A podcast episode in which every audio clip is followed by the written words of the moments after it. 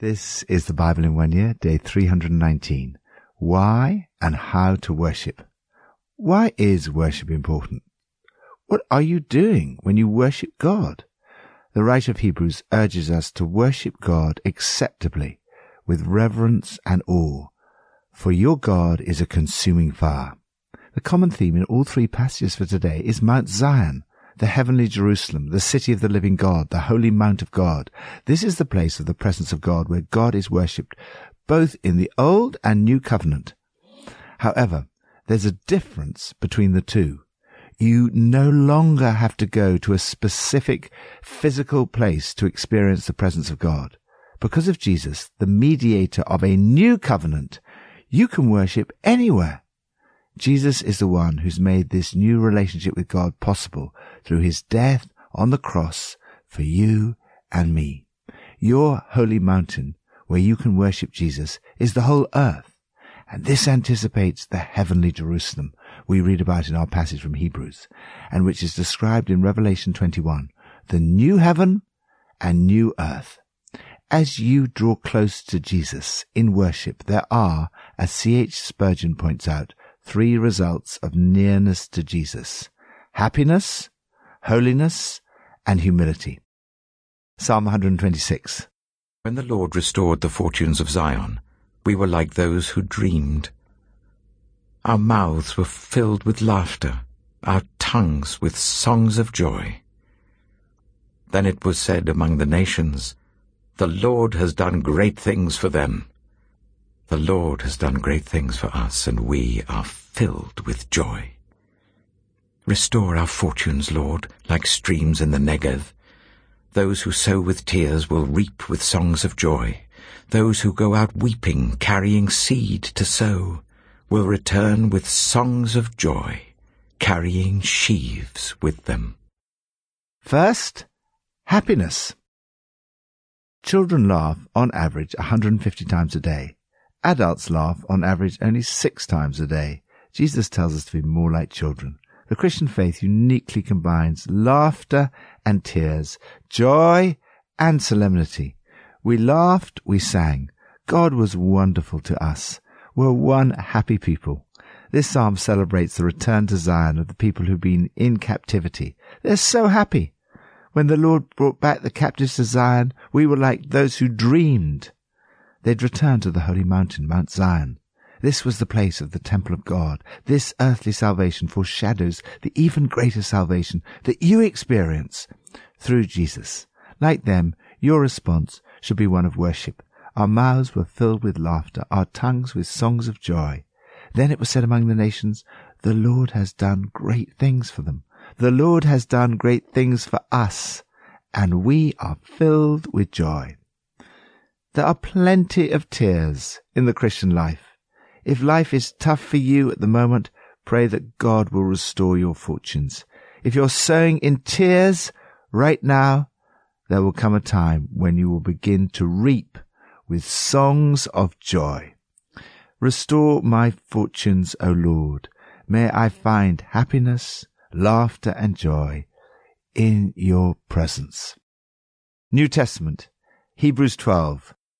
Make every effort to live in peace with everyone and to be holy. Without holiness, no one will see the Lord. See to it that no one falls short of the grace of God, and that no bitter root grows up to cause trouble and defile many. See that no one is sexually immoral, or is godless like Esau, who for a single meal sold his inheritance rights as the oldest son. Afterwards, as you know, when he wanted to inherit this blessing, he was rejected. Even though he sought the blessing with tears, he could not change what he had done. You have not come to a mountain that can be touched and that is burning with fire, to darkness, gloom, and storm, to a trumpet blast, or to such a voice speaking words that those who heard it begged that no further word be spoken to them, because they could not bear what was commanded. If even an animal touches the mountain, it must be stoned to death. The sight was so terrifying that Moses said, I am trembling with fear. But you have come to Mount Zion, to the city of the living God, the heavenly Jerusalem You have come to thousands upon thousands of angels in joyful assembly, to the church of the firstborn, whose names are written in heaven. You have come to God, the judge of all, to the spirits of the righteous made perfect, to Jesus, the mediator of a new covenant, and to the sprinkled blood that speaks a better word than the blood of Abel. See to it that you do not refuse him who speaks. If they did not escape when they refused him, who warned them on earth, how much less will we if we turn away from him who warns us from heaven? At that time his voice shook the earth, but now he has promised, Once more I will shake not only the earth, but also the heavens. The words, once more, indicate the removing of what can be shaken, that is, created things, so that what cannot be shaken may remain. Therefore, since we are receiving a kingdom that cannot be shaken, let us be thankful, and so worship God acceptably, with reverence and awe, for our God is a consuming fire. Second, holiness. More spiritual progress can be made in one short moment of speechless silence in the awesome presence of God than in years of mere study, wrote A.W. Tozer. Worship is coming into the awesome presence of a holy God on his holy mountain. Our God is a consuming fire. You are called to be like him. Make every effort to be holy. Without holiness, no one will see the Lord. Holiness involves effort. As Mother Teresa said, our progress in holiness depends on God and ourselves, on God's grace and on our will to be holy. You can decide to let Jesus make you holy. Relationships really matter. Make every effort to live in peace with everyone. Don't do anything that could cause you to miss out on the grace of God, to miss out on His holy presence. Keep a sharp eye out for weeds of bitter discontent. A thistle or two gone to seed can ruin a whole garden in no time. Pull out the roots of bitterness as soon as you detect them. We have a responsibility for ourselves and for each other. See that no one is sexually immoral or godless like Esau, who in a moment of madness threw away so much for instant gratification, trading away God's lifelong gift in order to satisfy a short-term appetite. Look at the contrast between the physical mountain where the law was given in the Old Testament and the heavenly Mount Zion where you now come to worship God. Think about the extraordinary display of God's holiness which accompanied the giving of the law and which left even Moses terrified. Every time you worship, you are surrounded by thousands upon thousands of angels and the very presence of the living God. All those who've died in Christ join in the heavenly worship. You join with billions of Christians alive now and those in heaven. Supremely, every time you worship, you've come to Jesus, who makes all this possible. The murder of Jesus, unlike Abel's a homicide that cried out for vengeance, became a proclamation of grace. The blood of Christ brings a message of cleansing, forgiveness, and peace with God to all who place their faith in Him. As you come to worship Jesus, do you see how thankful we must be? Not only thankful, but brimming with worship deeply reverent before God. Lord Jesus, thank you that I can come into your presence through your blood shed for me on the cross. Help me to be holy and to worship God acceptably with reverence and awe. Old Testament, Ezekiel 28 and 29. The word of the Lord came to me. Son of man, say to the ruler of Tyre, this is what the sovereign Lord says. In the pride of your heart you say, I am a god. I sit on the throne of a god in the heart of the seas. But you are a mere mortal and not a god, though you think you are as wise as a god. Are you wiser than Daniel? Is no secret hidden from you? By your wisdom and understanding you have gained wealth for yourself and amassed gold and silver in your treasuries. By your great skill in trading, you have increased your wealth, and because of your wealth, Your heart has grown proud. Therefore this is what the Sovereign Lord says. Because you think you are wise, as wise as a god, I am going to bring foreigners against you, the most ruthless of nations. They will draw their swords against your beauty and wisdom, and pierce your shining splendor. They will bring you down to the pit, and you will die a violent death in the heart of the seas. Will you then say, I am a god, in the presence of those who kill you? You will be but a mortal, not a god, in the hands of those who slay you. You will die the death of the uncircumcised at the hands of foreigners.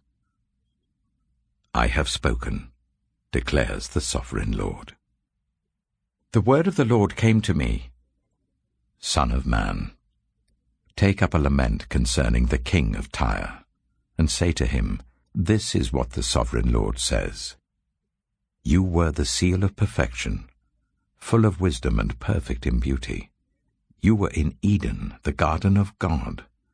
Every precious stone adorned you. Carnelian, chrysolite, and emerald, topaz, onyx, and jasper, lapis lazuli, turquoise, and beryl. Your settings and mountings were made of gold. On the day you were created, they were prepared. You were anointed as a guardian cherub, for so I ordained you. You were on the holy mount of God. You walked among the fiery stones. You were blameless in your ways from the day you were created till wickedness was found in you. Through your widespread trade, you were filled with violence, and you sinned. So I drove you in disgrace from the mount of God, and I expelled you, guardian cherub, from among the fiery stones. Your heart became proud on account of your beauty, and you corrupted your wisdom because of your splendor. So I threw you to the earth. I made a spectacle of you before kings. By your many sins and dishonest trade, you have desecrated your sanctuaries. So I made a fire come out from you, and it consumed you, and I reduced you to ashes on the ground in the sight of all who were watching. All the nations who knew you are appalled at you. You have come to a horrible end, and will be no more. The word of the Lord came to me, Son of man, Set your face against Sidon. Prophesy against her and say, This is what the Sovereign Lord says. I am against you, Sidon, and among you I will display my glory. You will know that I am the Lord when I inflict punishment on you, and within you am proved to be holy. I will send a plague upon you and make blood flow in your streets. The slain will fall within you, with the sword against you on every side. Then you will know that I am the Lord. No longer will the people of Israel have malicious neighbors who are painful briars and sharp thorns. Then they will know that I am the sovereign Lord. This is what the sovereign Lord says. When I gather the people of Israel from the nations where they have been scattered, I will be proved holy through them in the sight of the nations. Then they will live in their own land which I gave to my servant Jacob. They will live there in safety, and will build houses and plant vineyards. They will live in safety when I inflict punishment on all their neighbors who maligned them. Then they will know that I am the Lord their God. Ezekiel chapter 29 in the tenth year, in the tenth month on the twelfth day, the word of the Lord came to me. Son of man, set your face against Pharaoh king of Egypt, and prophesy against him and against all Egypt. Speak to him and say, This is what the sovereign Lord says. I am against you, Pharaoh, king of Egypt, you great monster lying among your streams. You say, the Nile belongs to me. I made it for myself. But I will put hooks in your jaws and make the fish of your streams stick to your scales. I will pull you out from among your streams with all the fish sticking to your scales. I will leave you in the desert, you and all the fish of your streams. You will fall on the open field and not be gathered or picked up. I will give you as food to the beasts of the earth and the birds of the sky. Then all who live in Egypt will know that I am the Lord. You have been a staff of reed for the people of Israel. When they grasped you with their hands, you splintered and you tore open their shoulders. When they leaned on you, you broke and their backs were wrenched. Therefore this is what the Sovereign Lord says. I will bring a sword against you and kill both man and beast. Egypt will become a desolate wasteland. Then they will know that I am the Lord. Because you said, The Nile is mine, I made it. Therefore I am against you and against your streams, and I will make the land of Egypt a ruin and a desolate waste from Migdol to Aswan, as far as the border of Cush. The foot of neither man nor beast will pass through it. No one will live there for forty years. I will make the land of Egypt desolate among devastated lands, and her cities will lie desolate for forty years among ruined cities. And I will disperse the Egyptians among the nations, and scatter them through the countries. Yet this is what the Sovereign Lord says. At the end of forty years, I will gather the Egyptians from the nations where they were scattered. I will bring them back from captivity and return them to Upper Egypt, the land of their ancestry. There they will be a lowly kingdom. It will be the lowliest of kingdoms, and will never again exalt itself above the other nations. I will make it so weak that it will never again rule over the nations. Egypt will no longer be a source of confidence for the people of Israel, but will be a reminder of their sin in turning to her for help. Then they will know that I am the sovereign Lord. In the twenty-seventh year, in the first month on the first day, the word of the Lord came to me. Son of man, Nebuchadnezzar, king of Babylon, drove his army in a hard campaign against Tyre. Every head was rubbed bare and every shoulder made raw. Yet he and his army got no reward from the campaign he led against Tyre. Therefore this is what the Sovereign Lord says. I am going to give Egypt to Nebuchadnezzar, king of Babylon, and he will carry off its wealth. He will loot and plunder the land as pay for his army. I have given him Egypt as a reward for his efforts, because he and his army did it for me, declares the Sovereign Lord. On that day, I will make a horn grow for the Israelites, and I will open your mouth among them. Then they will know that I am the Lord. Third, humility. Holiness and humility are inextricably linked. Jesus showed us that at the heart of holiness is humility. On the other hand, pride is at the root of all sin. It was pride that led to Satan's downfall. According to the biblical worldview, behind the evil in the world there lies the devil. The Greek word for devil, diabolos, translates the Hebrew word Satan. We're not told very much about the origins of Satan in the Bible, but this passage is one of the few that might give some hint of the origin of Satan. Although the original context is the fall of the king of Tyre, it seems that Satan, the ruler of this world, was behind the ruler of Tyre. Read alongside Isaiah 14 and Revelation 12, it appears that both humans and Satan were created good. You were the model of perfection, full of wisdom and perfect in beauty. You were in Eden, the garden of God it appears that Satan was an angel. You were anointed as a guardian cherub, for so I ordained you. You were on the holy mount of God. Satan had access to the throne of grace and to the presence of the Lord. He was blameless in his ways. Instead of worshipping God on the mountain of God, his heart became proud, going around saying, I'm a god. I sit on God's divine throne, ruling the sea. He was trying to be a god. By your great skill in trading, you've increased your wealth. And because of your wealth, your heart has grown proud. Just as great skills and wealth can lead to pride, so can good looks. Your heart became proud on account of your beauty, and you corrupted your wisdom because of your splendor.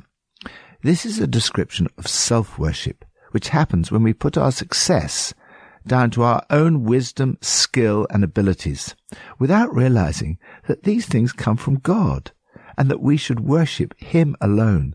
Instead of worshipping the sovereign Lord, the temptation is to worship success, wealth, and beauty, the gods of our culture. They are God pretensions. God brings down the proud and exalts the humble.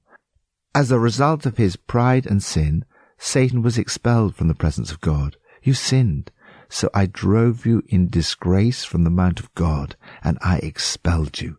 So I threw you to the earth. Satan's final destruction is assured. Jesus defeated Satan by his death and resurrection.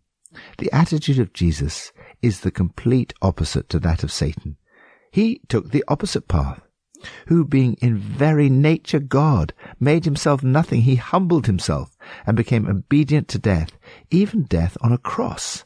Therefore God exalted him to the highest place and gave him the name that is above every name, that at the name of Jesus every knee should bow in heaven and on earth and under the earth, and every tongue confess that Jesus Christ is Lord, to the glory of God the Father. Worship Jesus today. As you draw close to Him throughout your lifetime, you will experience these benefits happiness, holiness, and humility. Lord Jesus, today I bow my knee to worship you and confess that you are Lord to the glory of God the Father. Pippa adds, Hebrews 12 verse 14 says, Make every effort to live in peace with everyone and be holy. Without holiness, no one will see the Lord. We have to work at living at peace with everyone. Insecurities, misunderstandings, and failures often get in the way. And as for being holy, well, there's a bit of a challenge.